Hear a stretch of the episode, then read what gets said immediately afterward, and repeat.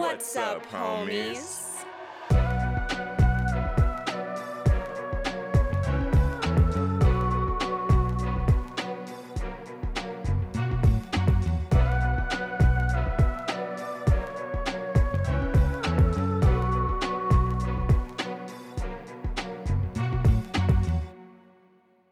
What's up, homies? I'm Erika. And I'm Roshane.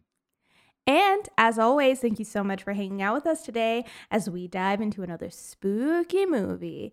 And this time, it's Erika's choice. Yes, it is.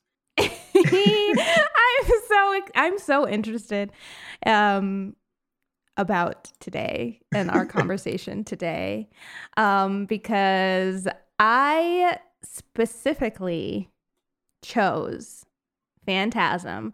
I had told you earlier in the week I had narrowed it down to three choices. You did. And I had mentioned what they were, and then I was like, oh, but I'll figure it out. So after stewing on it for a little while, I ended up going with Phantasm. Specifically, after I asked you if you had seen it before, and you said no. You're right. Because it's just such a wild one. And particularly a wild one to have like only one watch through of. yeah, absolutely. It uh there's a lot. There's a lot going on in this. There's so much going on in this and also too I assumed that you had very little knowledge of what this movie was even about before going into it, which mm-hmm. also very much excited me. um, and because I just think that it'll be a fun movie to have a conversation about because I've never actually talked through this movie or talked about this movie in length.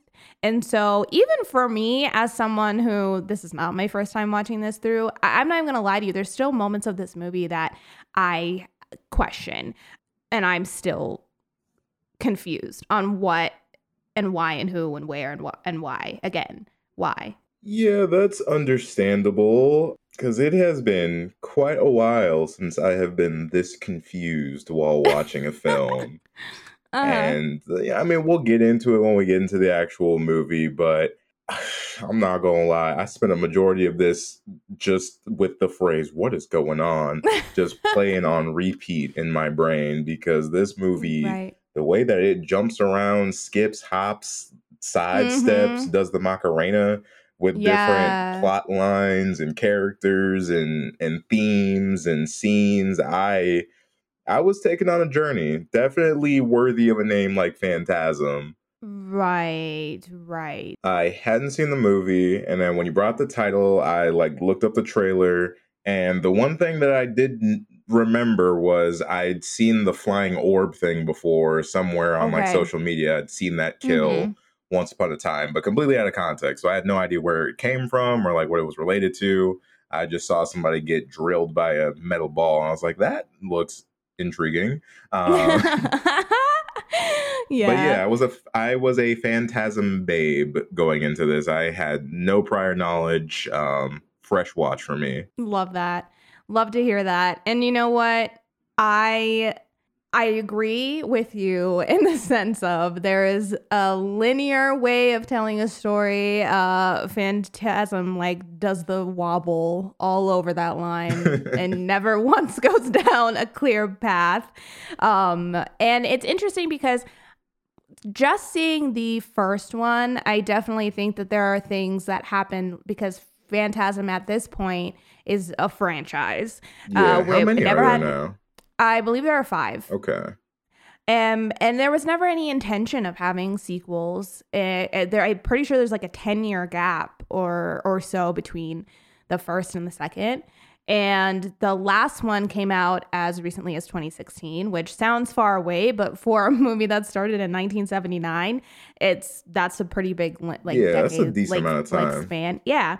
Um, so it's interesting because obviously, as the movies go on, there are things, as with any franchise, there are things that get changed and cleared up and then uncleared up, and such as, I think, especially for a movie like this, as time goes on and they do get, it, it always keeps that kind of dream like quality where there's more so sequences that happen than a linear story. There's an overall meaning to everything, but I do think it still keeps that dream like quality. But I think maybe there are just more, it's more linear as time goes on. And some of the questions that come up in Phantasm will be answered or clarified at least as the movies go along. Gotcha. But it, it is definitely a, a wild movie to watch as just a contained like one-off film. yeah. And also too, it continues to follow Mike and Reggie. That's another thing is oh, it's okay. always follows them as time goes on. We never veer into anybody else's story. And we also always have the the tall man as Mhm. a villain.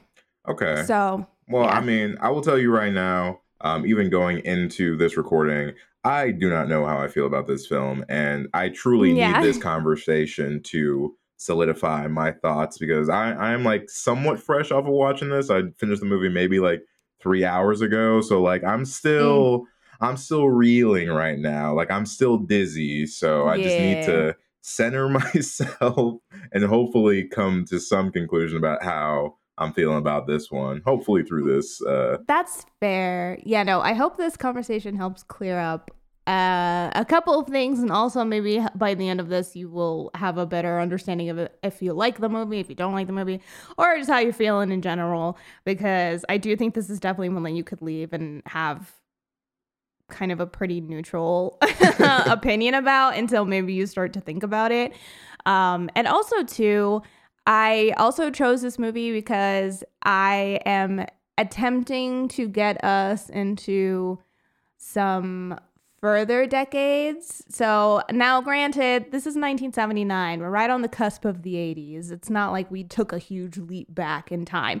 But if you guys know me, you know the 70s is kind of that time in horror that I tend to avoid. mhm. Um, but I don't want to do that forever. I do want us to cover some movies from the 70s and even further back as well. And so that's another reason that I that I chose this because some of my other options were from the 80s. We just covered Killer Clowns. I wanted to take a little bit of a step back because I think that even in Phantasm, although it's the cusp of we're almost out of the 70s, um, this is a very it has elements of 80s horror. I think you can kind of tell that they were starting to transfer into what 80s horror would become but it has a lot of 70s stylized moments for sure. Oh yes, um, it does. so that's another thing that i wanted to discuss um, by choosing phantasm. But let's go ahead and and see if you can peg down how you're feeling about this this scare scale Hmm. I I'm interested to know if you feel as though you have a definitive number on how scary you think Phantasm is. Uh, nope. But I will do my best. Um, all right. So from one to five, oh man, it's a little difficult to place just because I see where Phantasm is supposed to be scary. But I will be Right. honest, there was no point in this film where I personally was afraid. Uh, Right. So I'm gonna say like two and a half. I think I'm just gonna go straight down the middle. Um, because again, I, I I see the moments of scares that are supposed to be there, and I wonder if it's just like a you know generational thing or just a me thing that I wasn't afraid of a lot of the things that were supposed to be scary. Um, but yeah, I was kind of big chilling throughout this watch. So Mm. for that, we'll we'll we'll meet in the middle and do two and a half. Okay, that was actually very giving of you. That is it's higher than I was expecting you to put it. So, um that that's very nice of you for saying especially if you're like ah, I didn't I, but I agree with you. You can definitely see the the moments of time where this movie, the scares are happening. And I will say they're pretty abundant in this film. Uh, the majority of this film is just one big terrifying nightmare moment Mhm. with like more moments of peace in between than vice versa. So I, I will say from past watches when I was younger, I do think that this movie kind of affected me much more than I now that I'm older. So, Mhm. ex- particularly the tall man. I do remember being very scared of the tall man because he reminded me of like uh, Reverend Crane or Kane, Reverend Kane from uh, Poltergeist, Oh, who used to scare the yeah. shit out of me. Mhm. Um, and so I also kind of like, I used to morph him and the tall man together. I used to like think of them as one person. And so I remember being really scared of him. Now there are still moments that are creepy for sure and a lot of creepy imagery. So I'm going to give it actually a three. I'll give it a 3.3 Okay. because I I agree with you in the sense of I do think especially if you were to see it for the first time now, it's not scary per se, but I do think that there are some really effective moments that are creepy and could potentially like burrow into your brain and give you a nightmare Mhm. If that makes sense. Like I could see some of this sticking with you subconsciously and kind of seeping into your nightmares because I remember that happening to me when I was younger. Yeah. Um, I feel that. Also, I see what you did happen there with the now. burrow into your brain. I, I see you. Don't think that, Eh. Don't think that didn't just fly across my peripherals and I didn't catch that. you one. know what's crazy? what? The how witty I am without even trying. Like I wasn't even thinking about that. Damn, that's crazy. That's crazy. but all right, y'all. Let's go ahead and get into this so I can figure out where I stand. Uh, so. Mhm. We are entering into spoiler territory, homies, and you have been warned. But as we said, we are talking about Phantasm from 1979. This movie was written and directed by Don Coscarelli, uh, starring A. Michael Baldwin as Mike, Bill Thornbury as Jody, Reggie Bannister as Reggie, and Angus Scrim as the Tall Man. Bereaved by the loss of their parents, 13 year old Mike can't help but follow his brother Jody's every move. But when he spies on a funeral for Jody's close friend Tommy, he notices something strange about the funeral mortician. And, upon further inspection, Mike discovers something nefarious is happening at the funeral home, and it's up to him, his brother, and Reggie the ice cream man to stop the wicked happenings at the Morningside Funeral Home. Insert cemetery sexy time, flying balls of death, and tiny hooded horrors here. Our film concludes with our trio confronting the tall man and learning the funeral home's secrets. But will they be able to stop the evil plot or become the tall man's next victims? Also, boy, roll credits. Have you ever wanted to have sex so bad that you were okay with having it in a cemetery? How did you know that my first note for this film was who bangs at a cemetery? Probably because it's my first note as well. like, come on, man. Come on, Tommy. And and Jody. Truly, both of them. And honest question, homies, are we are we having sex at cemeteries? Is this just a thing? Because it just doesn't seem like the most romantic spot to get busy. Well, and like uh, that so dis- so disrespectful. Honestly, the disrespect that both Jody and Mike, the Pearson brothers, show within this cemetery is actually quite perplexing because I don't know. I've always been told that you're not even really supposed to walk over the plots. Like you're supposed to, you know, like keep to the edges to not like desecrate the the resting place of you know the dead and you're Right. supposed to be respectful and here comes mike like ring, ring, ring, ring, on his motorbike and this man is like fucking cutting up in the cemetery like going around tombstones and revving all the, up and through down the aisles could you imagine could you imagine bringing flowers to your recently deceased uh, grandparent, you're upset, you lay them down,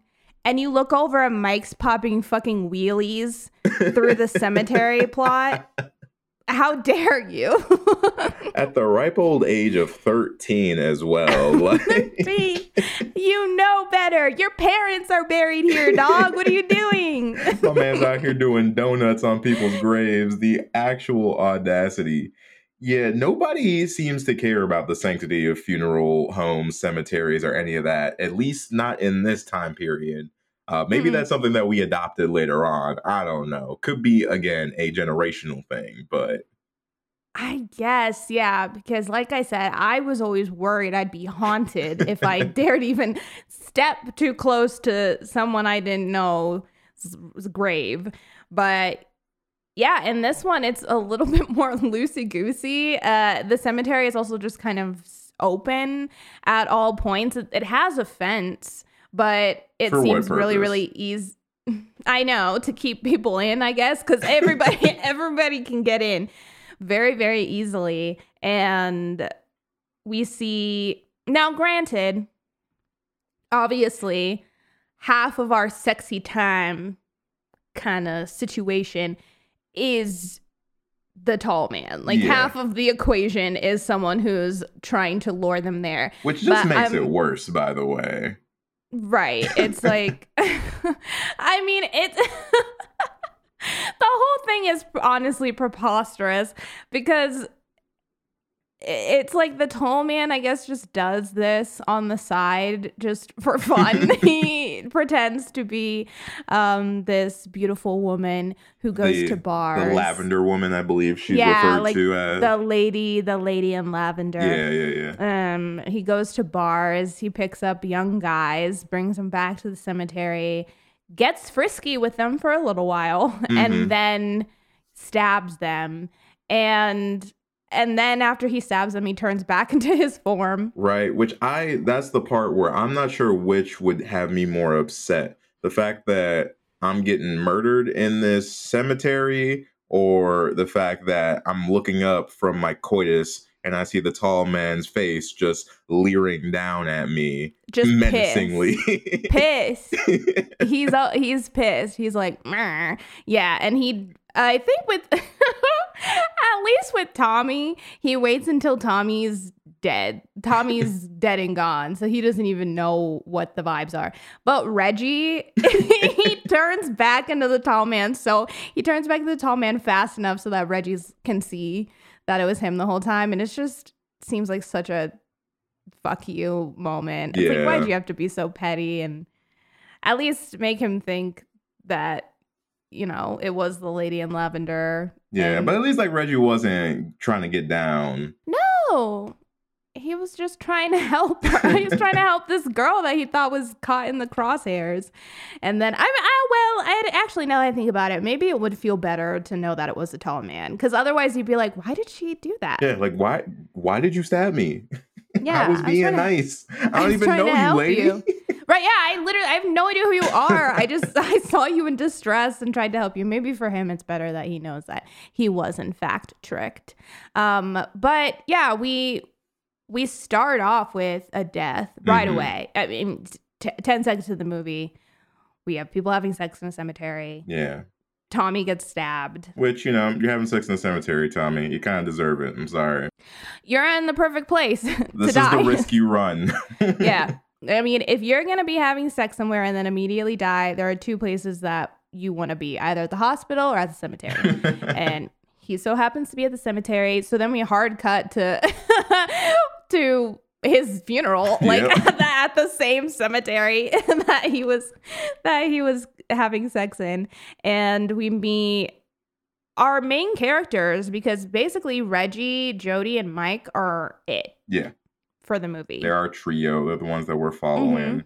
Um, and it's kind of weird to me that, like, I feel like Reggie was the most likable of the bunch. Uh, not to say that, like, Jody and Mike were bad people. It's just they kind of wild sometimes. Like, I don't know if it's the way that they act, the way that they talk, but there's just something about them yeah. that there's there's a reckless abandon to both of their personalities hmm that I think under the current circumstances is okay, but But I feel like on a day to day basis, I would probably dislike these two.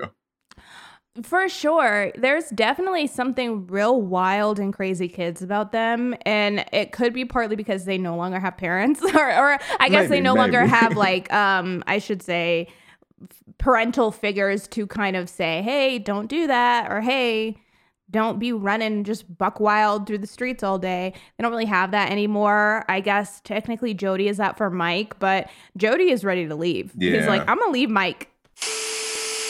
So, uh, I hear you've been out on the road. Yeah. How come you're hanging around this dump? Well, I'm taking care of the kid, you know. Shit, I think after uh, all that action, this town would drive you nuts. You're damn right. Now that the kid's 13, uh, yeah, I'm thinking of sending him off to live with his aunt. But I'll tell you, he sure ain't gonna like it. I mean, as it is, he follows me everywhere. It's like he, he knows I'm gonna leave. He's a tough little kid. I love him. I'm gonna miss him.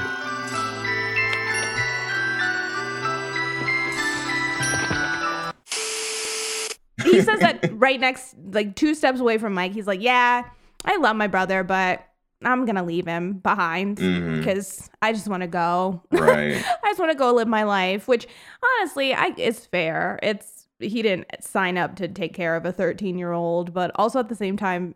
Like there's a there's a little bit more tact I think you could have with the situation True. than to just be like I'm gonna ship him off to our aunt and I'm gonna go back and like ro- roam the big city. Right, but also, I guess in his defense, the way that Mike is attached to this poor ma- man by the hip, I'd get a little fed up with the amount of uh, quality time we're spending together too. Because this, they weren't kidding when they say Mike follows Jody everywhere. Mike follows him everywhere. Doesn't matter where he goes.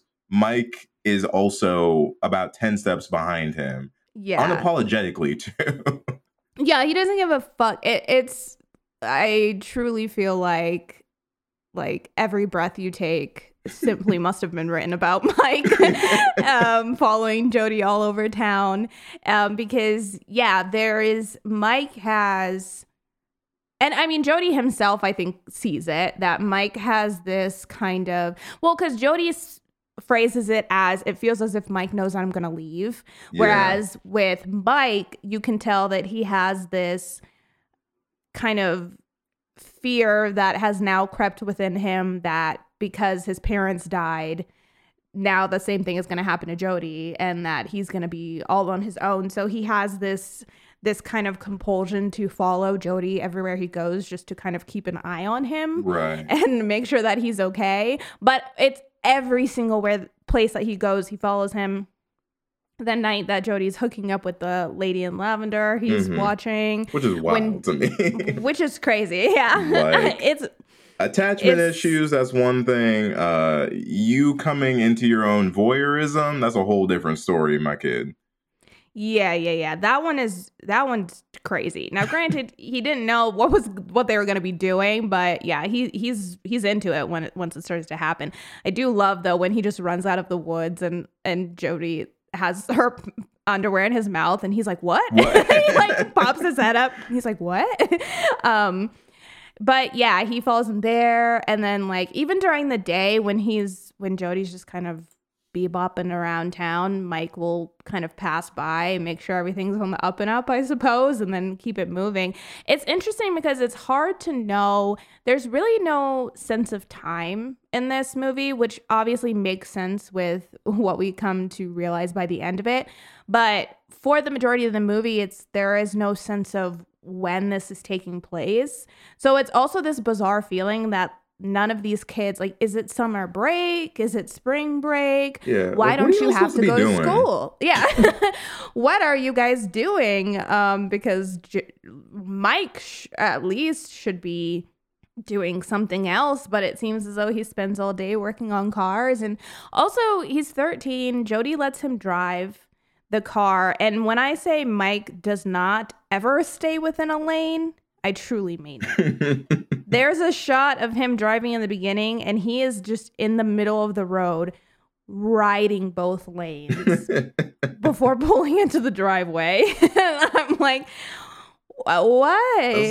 what? Mike's kind of a menace to society. yeah, yeah, which eh, which fits for it, it, it's it's funny because in reality he would be the worst kid like you know Oh, it, yeah. it just just to be around because of how how much just tomfoolery and shenanigans he gets into he would be very frustrating but that type of a personality works perfectly for a headstrong like final boy type where he has to be very proactive about the Mhm. situation so like that works perfectly for the movie and the situation but yeah realistically mike would be just the worst yeah, it's kind of a little shit.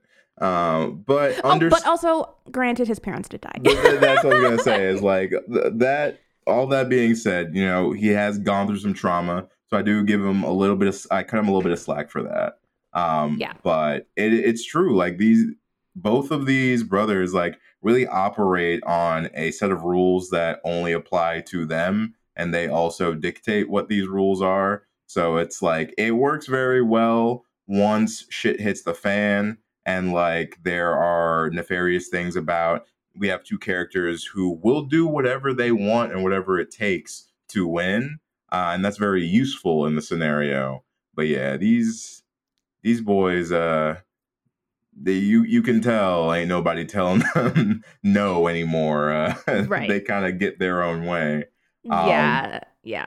I feel like Mike and Jody just needed to chill, calm down, lay off the ice cream, lay off the lay off the alcohol, and just relax. And I honestly think that would have solved a lot of their problems in this movie. Mike probably wouldn't even be caught up in this situation if my man's had just taken a little de-stressor. I feel like they needed a magic mind. Personally. True. That would have helped out. It would have definitely centered them, given them a bit more focus, you know, aligned the things that needed to be in line. Because again, these characters were wild. And they just needed to tone it down a little bit. Yes. Magic Mind's the perfect little elixir to help you do that. Yeah. Yeah. So thank you to Magic Mind for sponsoring today's episode and helping us to relax and focus and get an energy boost from this little magic elixir that you can take every single day, either shooting it straight from the bottle or you can mix in with your daily intake of regular caffeine. So you could have it with your coffee alongside your coffee. You could have it in a latte, mix it in with some sparkling water, etc., etc. However, you would like to intake your magic mind is completely up to you. But regardless, you will get a boost of energy.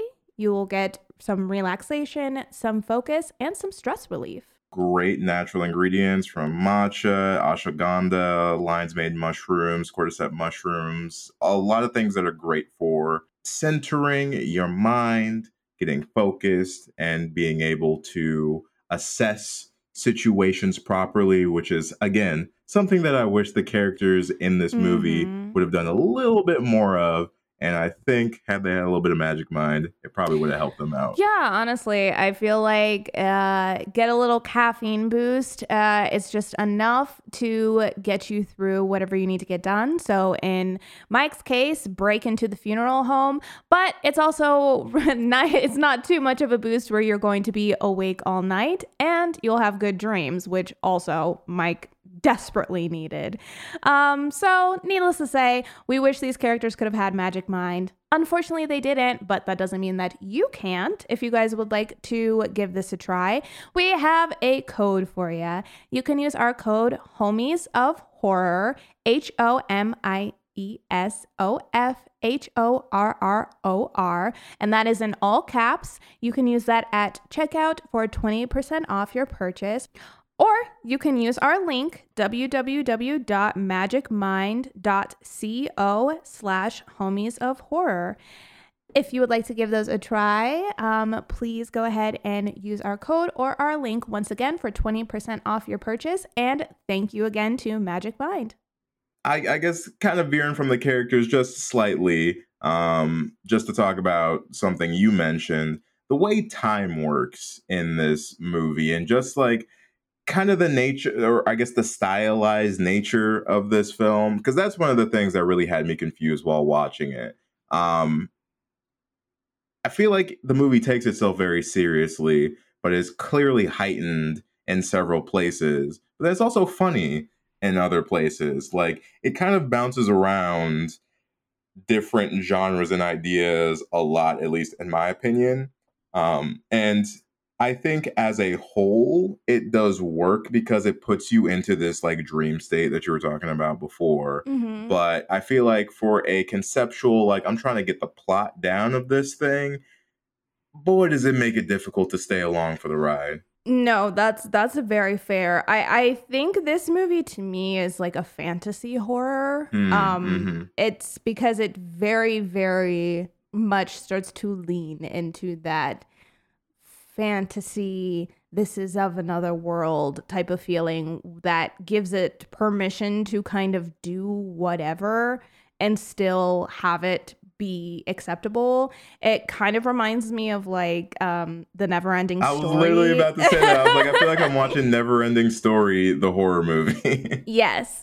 Yes, because it has that same weird I'm almost not this isn't really happening, but it feels like it's really happening kind of an element where it almost feels like just a tale that's being told hmm and you're just kind of along for the ride. Eh, but at the same time you're almost only getting the foot the footnotes of the story. You're not it's like in school when you're like oh i got a spark notes like uh jane eyre because i didn't read it. Like that's what this feels like where you get just the the bits and bobs that are the most important and then the extra elements are cut out which to be fair is kind of the shooting style that we ended up having because a lot of this was shot um on the weekends Yeah. and and a lot of this this was a much longer story that ended up having to be edited down quite a Mhm. bit and so i think a lot of that in between stuff got put on the editing floor. It ended Yeah. up just cut out of it. And also too there was not always a very there wasn't always a solid script. It was ever changing. I don't think that there was like a an ending quite nailed down from the beginning. And i think that everybody was kind of learning on this movie as it went along. And i think that shooting style heavily bleeds into the film hmm um eh, whether you like that or not i feel like will be decided throughout the movie but i definitely think that there's a lot of that kind of it feels like there's pieces missing yeah. which fits fits perfectly for a nightmare kind of story where nothing ever quite feels whole and nothing ever quite makes sense. And if and that and that's the way that it is supposed to be. But as you're watching along like i said particularly on a very first watch and you don't know that that's what we're going for you don't know that that's our end goal it does feel very much like what are we doing here? And, Yeah. like what what are we what are we where is this going? And what is the kind of point of all of this? I feel like it's very easy to feel that throughout this movie Mm. especially for the first half. Yeah, i do think the by the time yeah i'm like by the time the second half comes around i do think you've gotten enough information and that's when it really starts to become a little bit more we're following a story the first half is a lot of just imagery hmm at the end of the day Yeah, fun imagery and cool imagery. A lot of just imagery. But yeah, the moment we get Blood Fountain Head, I think we're good. Because, like, Mhm. that now we have some very distinct, like, good versus bad things going on here. We don't exactly know what's going on, but there's enough here to, like, latch on to and be like, okay, there is a clear plot that we're following now. There's something happening Right. at the funeral home, and we're trying to figure out what's going on there. I can latch on to that. Before then, it was no man's land. It was it was a wild ride of dream imagery and and again, very cool. And I like the shooting style, and especially, you know, big old props to Don because he was what like 23 when he shot this film. Like he was Mhm. mad young when he shot this. So like the fact that it looks as pretty as it does even today, I still give a lot of credit because the visuals in this are are great. They're fantastic. It's just yeah, it's it's kind of hard to keep up with in places. Um, but I felt like for me, again, being the first time watcher here, once I kind of let go and allowed myself to just get kind of carried away by the current of this movie, it is fun. Like it's fun to just mm-hmm. not know where we're gonna go next, not know what's about to happen in the next scene, and then get very surprised by whatever happens in that subsequent next scene. It's fun. Like even with after Mike breaks into the funeral home, again, another moment of him being a little shit where he decides, you know what, something weird's going on here. I'm gonna just kick open, I'm gonna kick this window and fucking jump in here. But after he Mhm. does all that, he cuts off the finger and then brings that Yeah. home. That whole sequence with the finger monster and the garbage The- disposal, Yeah. I loved it's it. wild. it's, It's wild, wild. as fuck, but I loved it. And it's so interesting because that scene to me always feels with everything that happens in this movie, that is the one scene where I'm like, this feels like it's from a totally different movie. right? It's it just feels like we are having some kind of a situation that it's like everything else is from one specific dream that Mike is having. And then it's like for this particular part, it's like he took too much melatonin and now he's having a crazy wild, like all of his dreams are blending together because you get this giant fly creature that is not seen or implied to be part of any other scenario within this film. It's like, where did this come from? Because we do see, I think, even by the end of this, although there are still a lot of question marks, I do actually feel like by the end of this movie, you know quite a bit about the tall man and kind of the environment that he comes from and what his end goal is. I, I think that at least we know that. Yeah. And there are these like very specific little minions that he has, and and then we kind of know that he is not quite human. We know that he can grow like uh, that his blood is yellow and that he can regenerate and all of these things. And then you have a big old fly who is just so powerful and and is so eh, pissed off and angry and upset that never comes back ever Nope. again. and it's like, okay, sure. yeah, it's but it's shit like that that is so wild to me about this film where it does that again unapologetically. It will just throw Mhm. scenes in there that were like, we wanted to have this here. That's why. Uh, Yeah. it, it just feels like a fun sequence that we're just gonna add in. And it may or may not come back around later on. And yeah, once we get to the end, like you said, a lot of things do kind of make more sense in context. Um, but that's like a five minute sequence over a Mhm. creature that we're never gonna see again that has no no stake Yes. in the grand story whatsoever. Yes, and a creature that is wrapped in a towel for the majority of the scene is just our characters wrapping it in a towel and being kind of flung around by this towel is most of the scene but yeah it's this whole, becomes a whole fight scene between three adults kind of and a fly and a big old fly. And it's you know what it's so i think charming to me about this movie is I do think that there is that element of heightened like heightened reality or a heightened world and there is this very stylistic way of shooting and it does take itself seriously Yeah.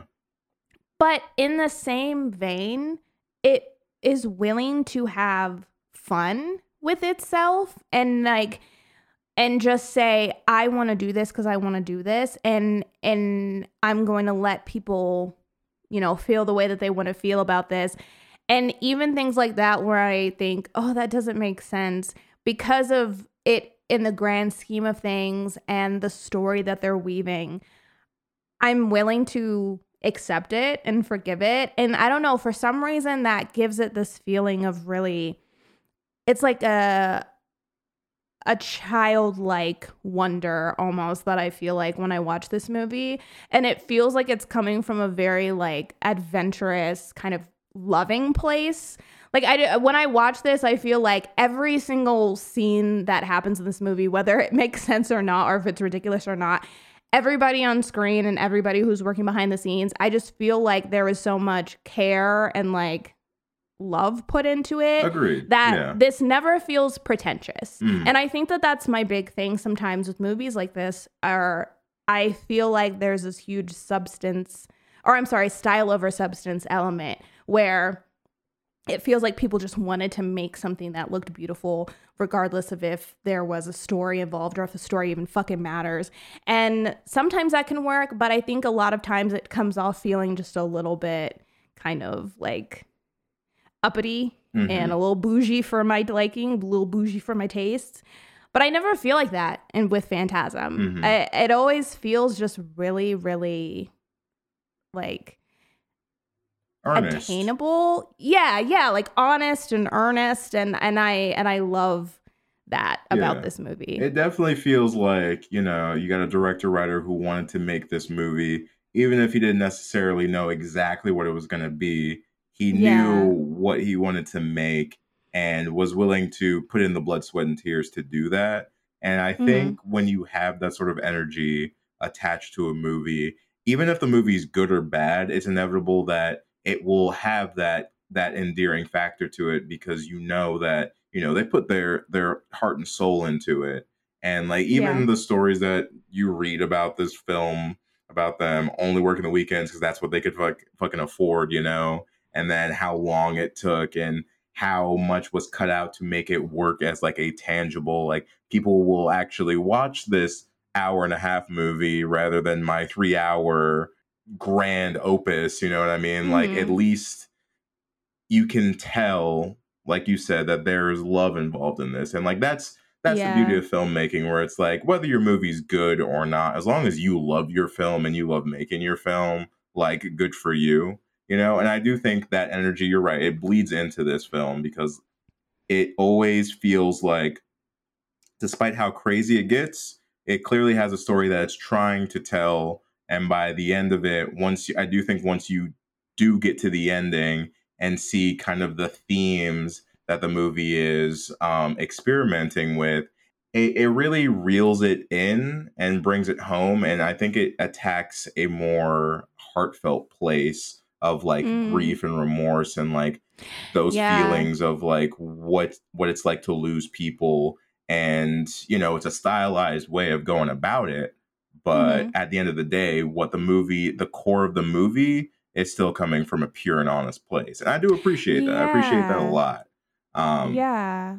that being said I, I there are things in this movie that had me scratching my head questioning i'm not gonna lie Yeah. no, let's let's go ahead. Let's go through some of them. Let's knock them out and see if we can get some answers for you. Well, I mean, I, I guess one of the big ones for me, and this is one that just stuck out like a sore thumb, um, was a little bit of the relationship between Mike and Jody. Um, it's just some of the parental methods of Jody are questionable to me. Um, one particular one being the fact that I can't even count the amount of times that Jody would either a lock Mike in the house or send Mike somewhere to not Mhm. be involved in the current plot, to then have Mike just get involved anyway, thank Right. Mike for being involved, and then And then proceed lock to lock him up again, and just keep Yeah. repeating that for the last hour of the movie. Yeah. Um yeah, Jody was giving some very big mother gothel energy every time Mike just wanted to do anything to be helpful. Jody was like, "But what if I locked you up in a tower? like, what would you do then?" And he would do it. And what did what would Mike do? Either Mike would break himself out, or he would get attacked because the at that point in time, like the tall man was gunning for Mike. Yeah. I mean, he was he was running up anytime he could. So yeah, it's very strange how Jody very much throughout this movie kind of puts Mike into this you're a little kid, I need to protect you bubble, despite the fact that Mike honestly ends up saving Jody majority of the time in this film. He usually comes through kind of clutch or even just saves himself.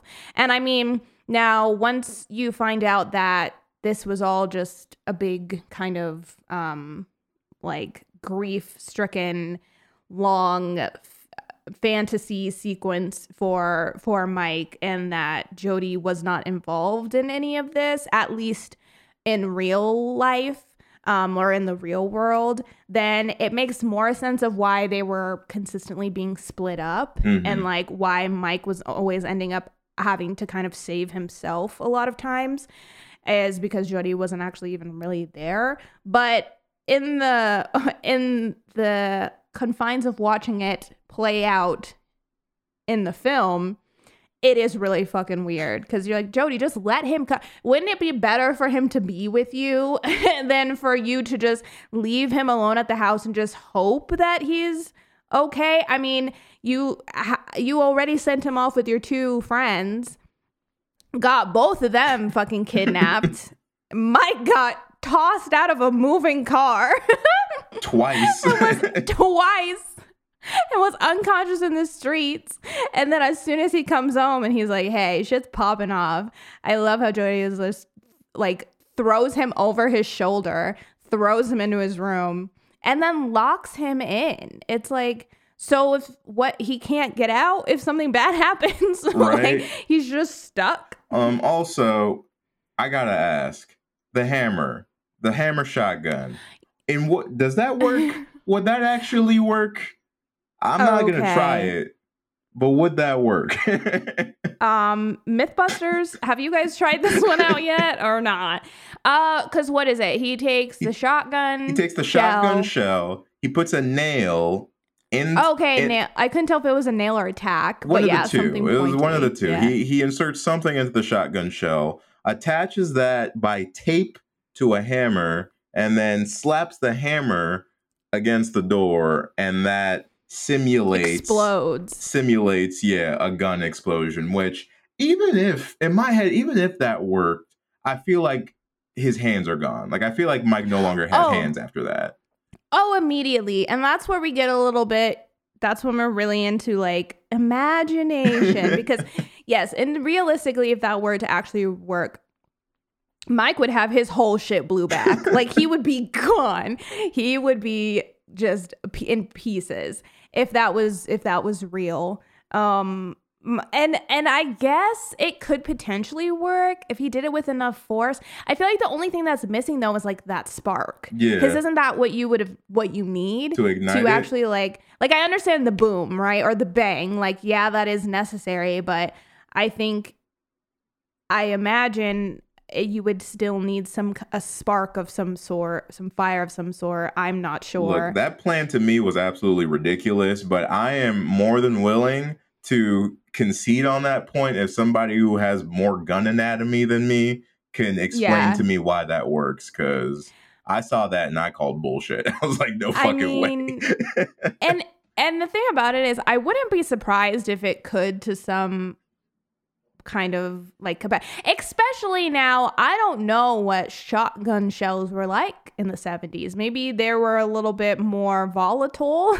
Maybe they were a little bit more you had to be careful. I, I I really don't know but yeah it it just it really looks like a magic trick. I think that's the thing about it is it really does look like poof and all of a sudden it's like and ooh a hole in the door a perfectly sized hole for a 13 year old's hand to squeeze through but yeah that is when we start to get really into um mike mike's kind of dream scenario Mike cannot be stopped.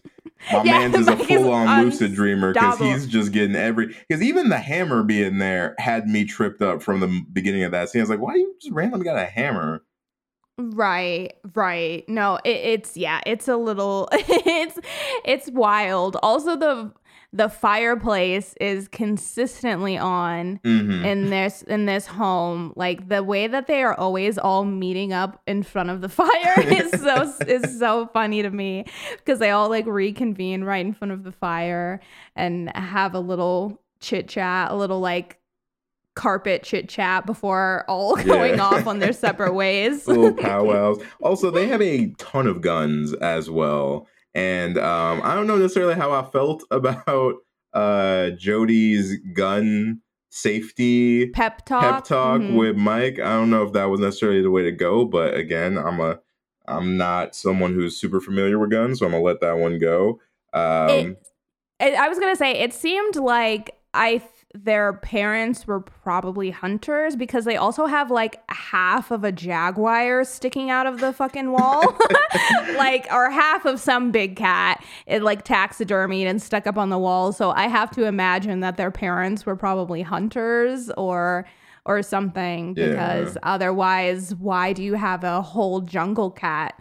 Um, stuffed and mounted on your wall. True. and that handgun was pulled straight out of John Wick because that thing had the power of Thor behind every single bullet with the sound effect. Yeah, yeah, yeah. Um, yeah. Yeah. that shit was blowing holes in universes. I was like, good God. yeah. Sending them back to their home planet. Yeah. the another thing that I wrote down was I get the idea of the minions. However, it could just be a me thing. I could so clearly tell that these were children playing these characters. Yeah. And it just killed every scare factor for me in regards to that. yeah. them. Yeah. It's little kids um in cloaks and I don't it's just another one of those things that's just kind of bizarre and so it makes sense like I do kind of love the idea of it instead of it just being like regular people running around um because I do think it adds a kind of different element to it where you think okay why is this happening? And then the explanation is is kind of wild for it as well because we we get to because they ask multiple times. They're like why like who are these little like minions running around? And we see at one point that one of them is tommy. And so it's like what? How did how did tommy get like this? We last saw him in his coffin and he was fine. And oh, i mean he was dead but he was fine. And now he is is like shrunken down. And then you also find out that that also happened to their parents um because jody and mike both check to see or i don't think jody i don't remember if jody does but mike checks hmm I think Jody like pulls it out, but I can't remember if he actually looks or not. But um we find out because Mike looks through the giant tuning fork to see into the, the other dimension and he sees the tall man's home planet and that basically Slaves. They're using them for slaves. The. And they gotta crush them because of the gravity and the heat. And this is the door to their planet. Yeah. because of the heat and the gravity, they have to shrink them to a very specific size to withstand that on the planet so that they can be slaves and like just do whatever needs to be done on the planet for i guess the overlords of that planet which the tall man is and so that's why that has to happen Right, right, right. Um, also, they're dead, but sure, sure, sure, Right. sure, sure. they're dead but it's uh it's like they are now mind controlled because that's another thing that they kind of touch on in this one and then gets kind of fleshed out later on is this whole like tele telepathic connection that the tall man has. And so it's this idea that he can he kind of controls Okay. like all of them. And they even kind of play with it a little bit with like mike and jody because that part where mike flies out of the car and i guess they're supposed to jody is supposed to kind of feel that something wrong is happening with mike. It's not super clear though because jody continues to just sit there like he doesn't give a fuck. Right. that his brother Like, that yeah, his brother just got tossed into got tossed into the street. But it's like they try and imply that they can he can tell that something is wrong and that i guess he kind of helps mike wake up yeah. um because mike is like unconscious for a little while but yeah it's supposed i think it's supposed to be that the tall man is controlling them they're no longer in control of their bodies they're more so just vessels at this point in time than anything else Got you. But I just feel like even with like the mind control and the dream sequence like motif here, there's so much convenience in this plot. Um, even Yeah. talking about that moment in general, why did they open the the car door?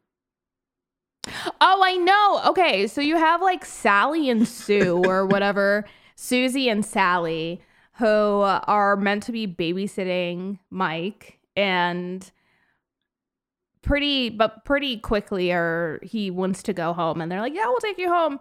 I do love these driving shots because it honestly looks like they're driving through a void and for some reason I just love that shit. It just I mean, it definitely plays into that whole this is not like we're kind of floating through time and space mm-hmm. sort of feeling. And so I do actually really love the way that the driving sequences look in this because it does look like they're just driving through the abyss. And that shot is really cool of like Reggie's ice cream truck turned over and seeing like Mike in silhouette and then like him coming back to the car. But yeah, he goes back to the car and there's just all this scuffling outside. And uh, one of the S's, I can't remember which girl it is, Doesn't opens the who. door. Doesn't matter who. opens the door and gets absolutely it's like a f- clown car. It's like all of a sudden there's four minions just kind of run in and are all up on them. There's one that's just choking Mike and is like he's like being throttled absolutely This like held up like apart. fucking Triple H or fucking Undertaker. Yeah, it's like it's like uh like um Homer when he chokes Bart Simpson. That's what's going on in the backseat. And then the other girls are getting just absolutely slapped in the front. It's hard to tell what is happening. But at one point at one point, I don't know if it's meant to be implied that the that the little like watchers drove the car away or if one of them just like slammed on the gas, but the car just peels out and Mike flies through the back window. Shit is wild. Absolutely wild. And like there's just so many of those sequences throughout the film and it would take forever to really just point out every little thing because again, dream sequence. So a lot of this stuff is going to be weird. It's not going to Right. sit right because it's not supposed to and like once you get to the end, I do get that. But even the ending sequence like there's just like so many things going on. The fact that we're like jumping planets now, we're walking Mhm. through tuning forks, and just like there's just so much happening that but I feel like while I was watching it, I was just my brain could not keep up right. with the amount of things that we are supposed to be ingesting here. And it's just I don't I don't know. Like I just like I'm still in this place of I get what the movie's trying to do, but I still don't know if I like it because I know how many things I'm forgiving in the Mhm. grand scheme of like uh, plot con- continuity and like the Mhm. way that things are shot and and all this stuff like there's so there's so much forgiveness happening here but i did still like the film Yeah. But i, can't, I just can't quantify why right. I just I'm telling you, it just has this like charm about it or some that just makes you engaged with what's going on and it just kind of makes it fun. hmm to watch just everything happening because even things yeah you're right that ending sequence is is bonkers um particularly to be the and especially because you think that has ended quite a few times or that they've successfully accomplished what they needed to do three different times before Yeah. realizing there's still a whole finale that, That- they need to. That's the one part that I will objectively not forgive is the movie does feel long to me. I think once you get to the ending bit, it just I think you can before we get to like the definitive ending. I think you it just almost feels like they wanted to try a lot of different things and ended up trying all of the things, which um isn't, you know, isn't bad, but I I do definitely see how that can feel like it kind of goes on and on and on. Um like and even just the whole thing with Chekhov's tuning fork.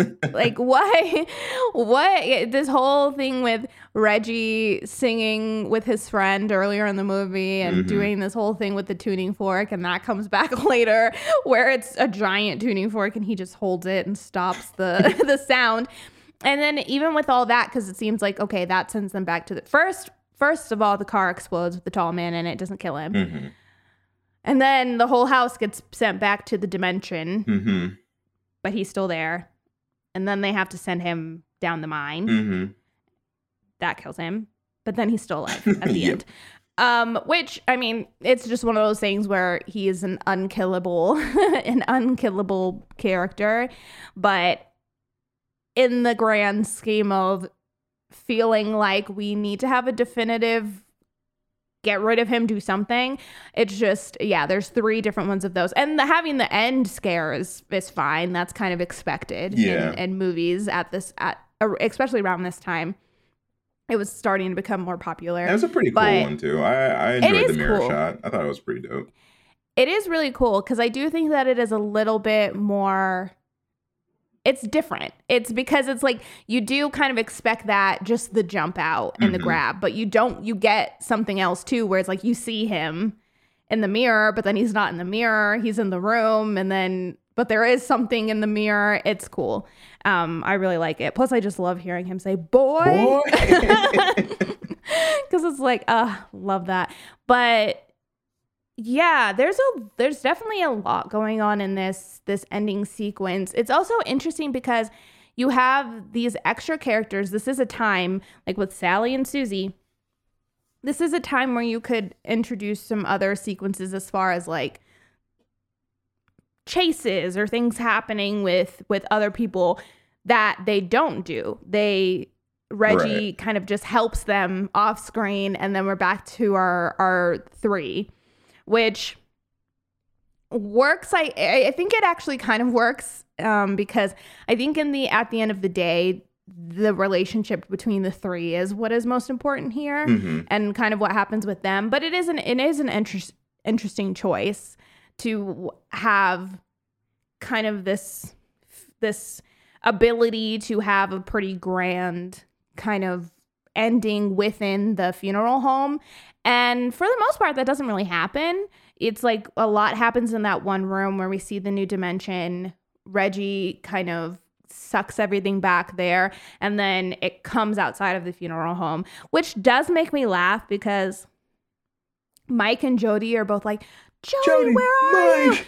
mike where are you and then at one point he turns around and mike was just standing behind him basically whole the whole time like they were standing next to each other the whole time that that is happening.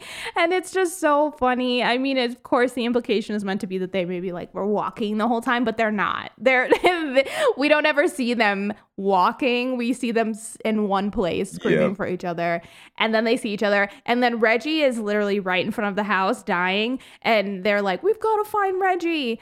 And then jody goes there he is over there. He's dead. We gotta go. he's dead. There's nothing we can do for him. It's like oh damn the implication that these three were just like meters apart from each Right. other while this whole sequence is happening It's is honestly fantastic. fucking hilarious. it's fantastic it's honestly what I, I hope that's what was happening Uh, but okay, I think to to try and round out my thoughts here, we have to discuss like the ending and like what I guess the movie's supposed to mean because that Yeah. has been the justification through a lot of this conversation is like the things that have bugged me or the things that confused me um, all Right. kind of come together at the end when it's revealed that this is all basically one big dream, right? And so I Mhm. want to ask you, as somebody who's seen this before, what did you, what what is your takeaway from the ending with Reggie and and Mike having their conversation. Like what is this movie supposed to be? So basically, I think what was intended because I do think that it is meant to be like it was all a dream. I do think that that's what they're trying to do. I, I do think that that was originally with this being a one-off film that that was the idea to kind of just give it extra shock moment and honestly maybe be kind of polarizing and say oh everything that you just watched i hope you liked it but it didn't happen that way I, for me personally, the way that I like to think of it is I do think that this whole movie is just kind of meant to symbolize like grief and the way that we handle that. I think, particularly as a child, kind of trying to like compartmentalize your grief and deal with it in a way that kind of takes you mentally out of it. Because I do think a lot of times, like, fantasy imagination escaping and and kind of reframing things the, way that we want to see them is how is helpful for for people who go through like traumatic experiences and you have this character of mike who has lost not only both of his parents but now his brother and now really has nobody in his life except for reggie and so i think that there is an element of this where Jody has not been a participant in anything that has been going on. He has been dead for this entire time and and Mike has just been having these dreams and these imaginative states where he has kind of imagined them fighting back against the tall man who I think is kind of supposed to signify like death mm-hmm. in a way. Um and so kind of like fighting back against that and Mike particularly trying to protect those he cares for against death and like kind of find a way to overcome it even though like you can't. There's nothing you can do about death. It's you can't fight it. It's not a tangible thing that you can like prevent. And so i think that's why the tall man is kind of unbeatable is you can't get rid of death um, but at the same time, I do think because of the way that we have the ending ending, I do think that even if it wasn't happening in real life, does not mean that the tall man was not doing what he was doing and was not still kind of like infiltrating Mike and his mind. I do think that all of that did happen in his dreams, and I do actually think that he was going up against the tall man. It just never bled into real life until the very end. Mm-hmm. And so that's what I think. I think that the end is the only time that he goes against the tall man in the real world. And then, but I think that's because he was actually everything that was happening in the dream was true as far as like who the tall man is and what he was doing and him kind of like fighting back against him. I do think that all of that was true, but it just wasn't happening in the real world. It was just happening all in like um uh on the astral plane or what the fuck. You know what I mean? Like um that's what I think. Um Okay. And that's and that's taking this movie just as it is, completely foregoing anything that happens in the future because mm-hmm. obviously there would have been nothing else to go at off of at the time. Yeah. And so, yeah, that is that's what I think is that a lot of what happened was Joe or was Mike's creation, but I think because of what he created, he unknowingly kind of stumbled upon a, a dark truth that then bleeds into his real life. Okay. Is kind of how I and I. I think that for the most part tracks with what I ended up like sitting with at the end of like mm-hmm. this being one um, grief-stricken boy's last adventure with his brother in a way through this mythical space against the tall man and just you know his battle with his own feelings towards loss and the fact that he doesn't have these people anymore um, that stuff tracks for me and i do think the idea of this is a real battle but it's only a real battle for him I'm kind of cool mm-hmm. with that. I think what, and I maybe I'm just looking too much into it, or maybe it's one of those through lines that got lost um, with the cuts of this film is earlier on when we get the conversation with basically the fortune teller grandmother and like that whole sequence about Mike's what Mike does with fear and how he approaches fear and how he handles fear and what that has to do with anything by the end. Um, mm. I think connecting the dots there, I'm still a little bit finicky on because I yeah. it, it, it, again feels like two different ideas in the same movie that may have been for two different like plot lines or themes. Mm-hmm. Well, my thoughts on that, because I actually did write down that line, is she says, Fear is the killer, it was all in your mind.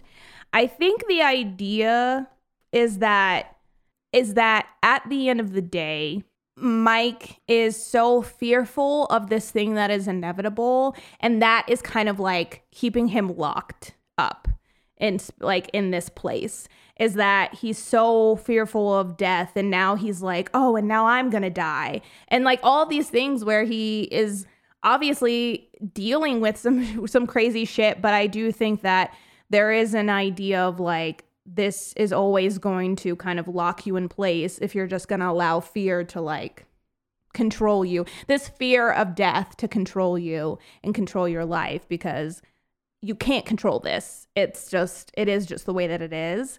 Um and of course like the it was all in your mind is just yeah.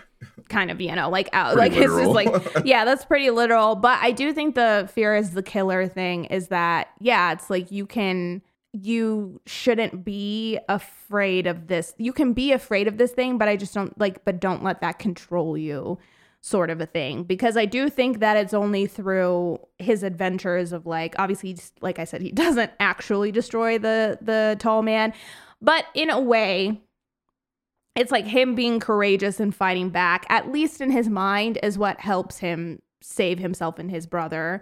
Like no that's not what actually happened but I do think that there is an element of like that's what breaks him out of that. That's when we see him like come back to reality is I think when he like moves past that fear mm-hmm. and kind of faces it and kind of defeats it in a way. And then that's the first time that we see him kind of like accept things as they are. Like accept that Jody is actually dead, his parents are dead, everybody dead. Mm-hmm.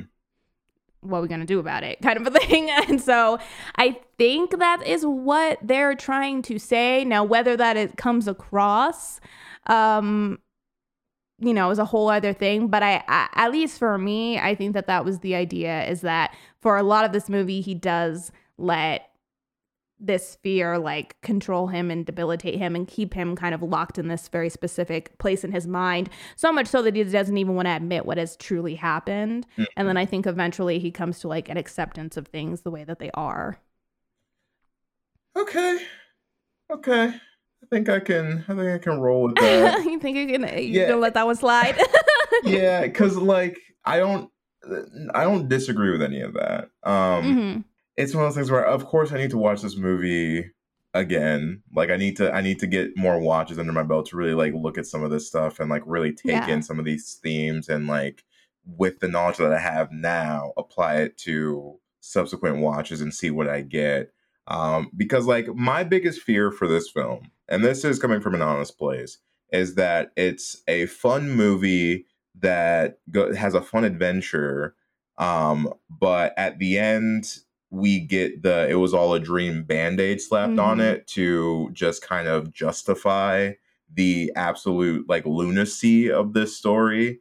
Um, I hope that that's not the case and that this all being a journey about grief and acceptance was the initial plan. Because um, mm. in that regard, then I think that bumps up how much I enjoy the movie and how how much more I appreciate the film because that's what it had in mind. Whereas I think with the former idea, that it's very easy to, and we've seen it in other movies in the past where it's just like the none of this actually happened is more just like a fix for things that didn't right. actually work.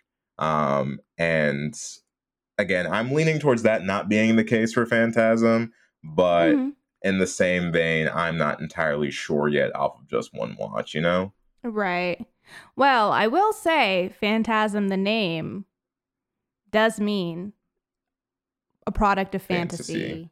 Illusion, yeah. And I mean, now granted, I don't know if Phantasm was always going to be the name of this movie, but if that was always the plan to have that be the name and, you know, then maybe then I would lean more towards the idea that at least on some level it was always known that this would be kind of a fantasy or an illusion of some sort. Now, whether we knew how that would pan out or not, I don't know. I don't think that that was always the case. Mhm. But I do think that it was always leaning in that direction of like, somehow this is not what this is not what it seems. Right. And if it is that way, cool. Because I do think in that regard, there are certain things that I think get elevated by that. Um, one in Mhm. particular being Reggie's death, where um, Reggie being the caretaker at the end kind of threw me for a loop while watching. But I think after sitting with it for a little bit, the idea that he dies during the illusion, um, but comes back at the end, um, could in some way symbolize Mike's fear of losing the one person that he Mhm. has left now, um, which I really like and I really enjoy. And so that's why I'm just like, if a lot of this crazy wackiness was planned, like thoroughly planned, Right. then I think I appreciate the movie more. But if it's just one of those things that like we figured out a way to make all of this actually, you know, stick together, um, it kind of lessens the experience for me. so. Yeah. Well, and that was what I was saying too, where I think um with like even just those girls and, and just hearing all of that after the fact and having that happen off screen, I do actually think that makes a lot of sense for it being a dream for Mike, is it's like those people aren't important to his story and they're Mhm. not important to his what needs to happen. He doesn't care about those people. Like he doesn't know them. It's more of like just an implication that this is bigger than or that there are still people that are being affected by this and it's like oh we have to put a stop to this.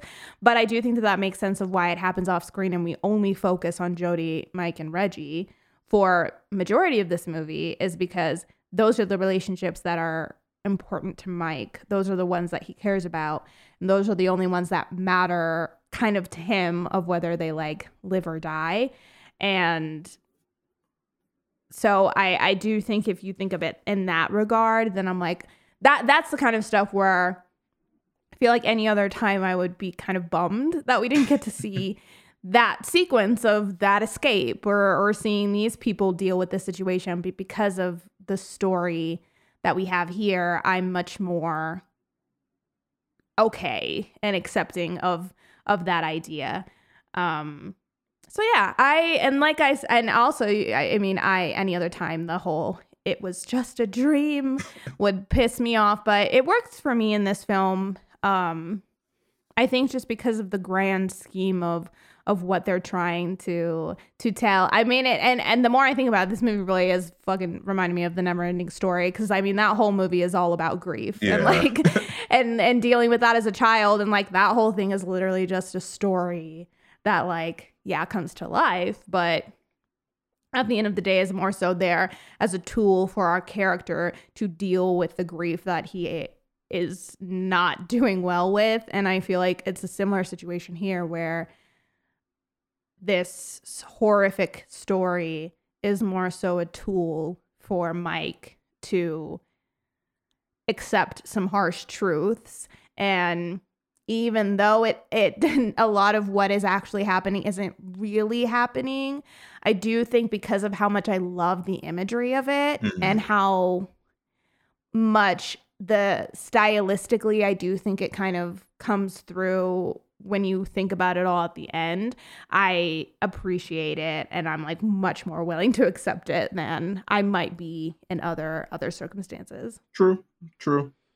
Uh, and so for that for that fact, I uh, you know I, I I lean towards appreciation for the film, but I do stick Mhm. through or I stick to the notion that even if this is just Mike's nightmare adventure, uh, he wild in this, and he be doing some wild and saying He- some wild shit. He is, yeah, he is wild and out. But also too, I do want to talk about the tall man a little bit because um I really like him as a villain. True, true. He's I fun. I really, I really like the tall man. I like it because it's like he he has so many human qualities to him, despite not actually being human. And there's something creepy about him being kind of all knowing, all seeing. I can be anywhere, but still running and being very like human in the way that he approaches kind of getting people, but also at the same time knowing that just because he doesn't catch you in this moment doesn't mean that he's not going to be around the corner or in this bush. And also too, he has that just very stern kind of malice look to him where he just feels like a grumpy old man who would be just kind of like intimidating as a child anyway. Mhm. And then you add on all this other stuff.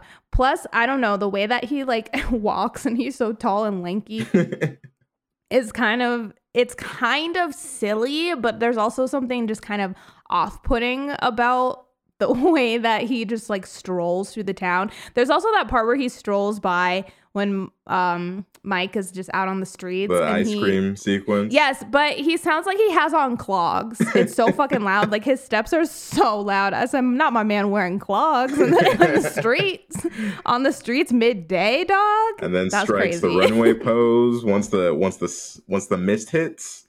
Yeah, once that icy cold hits him, and he's like, "Oh, wait, ooh, damn, yeah," and locks eyes with with uh, Mike. And I also love too that he can talk and uh, you know just and can communicate and kind of just works by day. I'm like, oh, he's really out there still having funerals and yeah, my man's still doing his clocking in and clocking out and still killing people in the in the process. Yeah, But and like again, not to rewind too much on that, but like that's some of the parts where like the story and theme get a little foggy for me because we have a lot Mhm. of like not Mike related instances of these characters existing.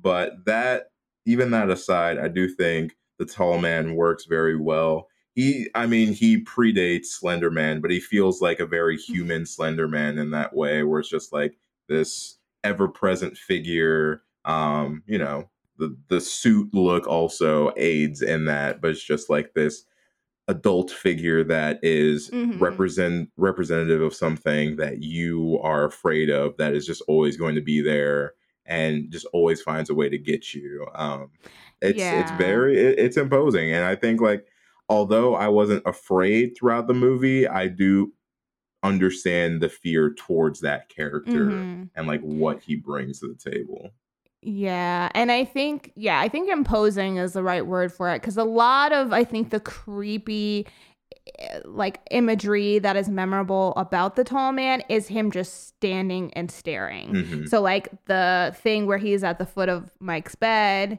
and then it- they're in the cemetery and then when he's like in the door and the door gets thrown off the hinges all of that sort of stuff i think is very very very intimidating because he is such a serious seeming character Mhm. and because he has a lot of like stillness that I think is his strength. I honestly think his strength is when he's still and other people are doing his bidding than when he's like running around when he's like shuffling around trying to trying to catch Mike.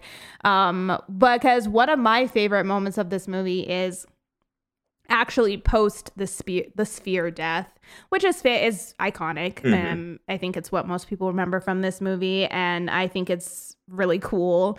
Um i think it's it looks holds up pretty well actually.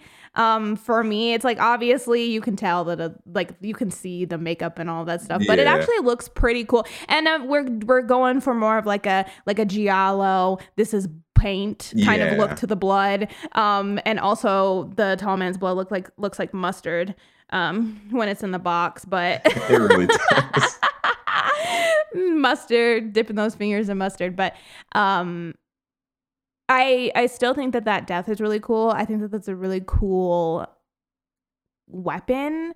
And i love that he like the body pees itself or he's like pees after he dies or whatever. Um Little small But- touches. yeah, it's the little things. Um, but one of my favorite parts of that scene is after that happens and Mike and the tall man are just staring at each other and like slowly stepping towards they're like Mhm. mirroring each other's movements and then Mike just books it. I don't I love I just love that part because I do think that that is a realistic that to me is the one scene where I feel like Mike feels the most like a child True. if that makes sense. Like just the way that he reacts and the way that he handles that. That to me is the scene where I'm like, this is a kid yeah. dealing with this situation for sure. Absolutely. and then the last thing that I want to mention for this movie is the soundtrack. I love the theme. hmm I love the Phantasm theme. It's it's I think great. it's so good. I think it's really good. And I love how much it gets used in this movie. Cause I mean, in the grand scheme of things, there's there's like a lot of lines in this movie, but there's also not. It, there's a lot of time where it's just visual and there's just action. And so there's a lot of time that's available for them to just slip a spicy little theme song in there. And I love the Phantasm one. It's like all it's it's heavy on the synth yes, and it I- very much heavy on the synth. It gives me that almost melodramatic kind of like rock opera feel at times. But I think that it really fits this world of it kind of feels off in a way and it kind of feels like zany if that makes sense it, it's like hauntingly zany Mhm. so it has it has a creepiness to it but there's also an, a feeling of kind of everything just moving almost really fast and and and everything feeling really intense in a way Yeah. that I feel like works for what is happening on screen. It never feels out of place because like I said, there's a lot of this movie is Mike and Jody just fucking running around breaking into buildings having people jumping on their backs like there's a lot of there's a lot of moving parts in this i feel like this theme song is like the perfect tempo and composition for what is happening on screen yeah. I, in this movie I feel that. I, I I agree with that. And like it's just kind of catchy too. And like it any kind of fantasy story, horror or not, you gotta have a catchy theme. It's just it's a necessity. Um, so you know, slap as much synth as you got to, as long as as long as the track slaps, I'm here for it. Slap me with some i- if if it fits, it fits. So yeah, shout out to Fred Myrow or Myrow, um, who was the composer for for this movie. You done good. I very much appreciate it. Very much appreciate it. I think that they kind of based the idea of this composition off of um like uh Suspiria Mm. and what Goblin did for that, which I mean, I, I you can tell that there was a lot of inspiration. I think in this movie, um, because even the thing like the whole "put your hand in this box," like that's straight out of Dune. Yeah, uh, entirely. So It's literally the yeah, it's literally Dune, exactly. Because I'm like, what is happening in this box? you emulate what you love, you know. yeah. And I'm like, I love that. The one thing, my last note that I did just want to mention, because it's the one thing where no matter how many times I watch this movie, I still don't understand who is Myrtle? Who is that black woman who walks out and scares? Yeah. Reggie? Who, who and when and why? is that? she had Who to is she? she had to have been from one of the other plots that got cut. Had to have She been.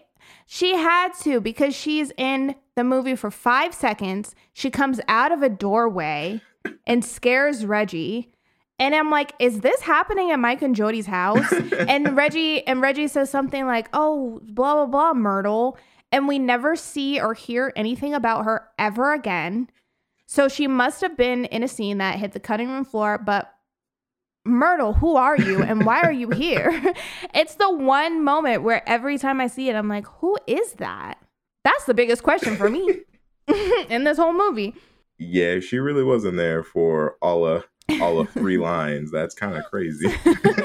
so shout out to Myrtle getting, getting getting her screen time. Um, if anybody knows who she is, and maybe I missed something, please let me know. Because like I said, that's the only thing that I don't still can't answer to this day.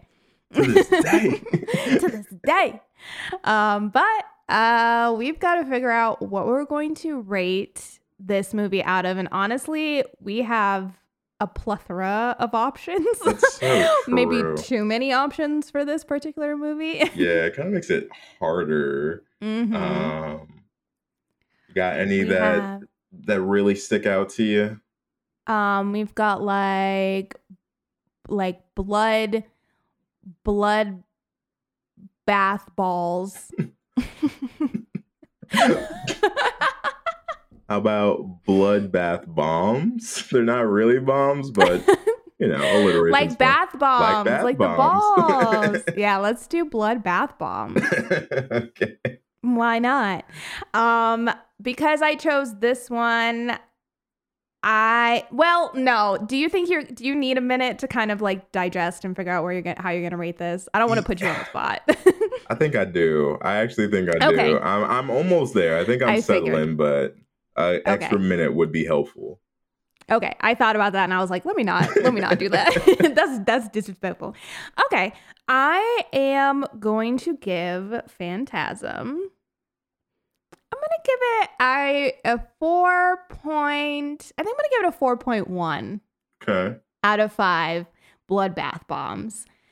Just because uh, there is something about this movie that I really, really, really like. I just think that I I love the disjointedness of it. I love how kind of disconnected and and strange the sequences feel, but then at the same time there is this overarching story that makes sense about as much as you want it to make sense, I guess you could say. Like, to a degree, there's a lot that I understand about this story, but I do also like that it is kind of up to interpretation, and you could kind of take this a lot of different ways and kind of settle on whatever feels good for you. And honestly, it would probably still make sense that way.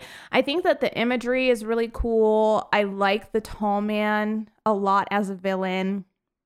I like I said, love the soundtrack. And I think that there are some really great moments, like great sequences. The only thing I think that prevents me from putting it any higher is it's not one that I feel like is particularly easy for just like rewatches. Like I, I'd never throw Phanta- Phantasm on just on a regular day to just hang out and watch. I Mhm. definitely have to be in the mood for it. And it doesn't always hold my attention the entire way through. There are definitely moments that I really, really love and that are like my favorite moments that I always am clocking in for. But there are some moments where I kind of peter off of my attention. And although I like the length of it and what we were left with, I honestly feel like this is a movie where I wouldn't have minded just a few more scenes or a few more moments. And so comes out to like an hour 30 after all the cuts. Honestly, I think this is one that I wouldn't have minded like 10, 15 minutes more of just to get a little extra something, something. But as it is, like I said, I feel like it's really charming. I like the topics that it's dealing with. And although the acting at times is very, very cheesy and melodramatic, I think that fits the type of movie that we're dealing with. Mhm. So, yeah, I'm going to do 4.1 bloodbath bombs out of five. All right. Well, I think for me, I'm gonna go ahead and settle on three out of five bloodbath bombs.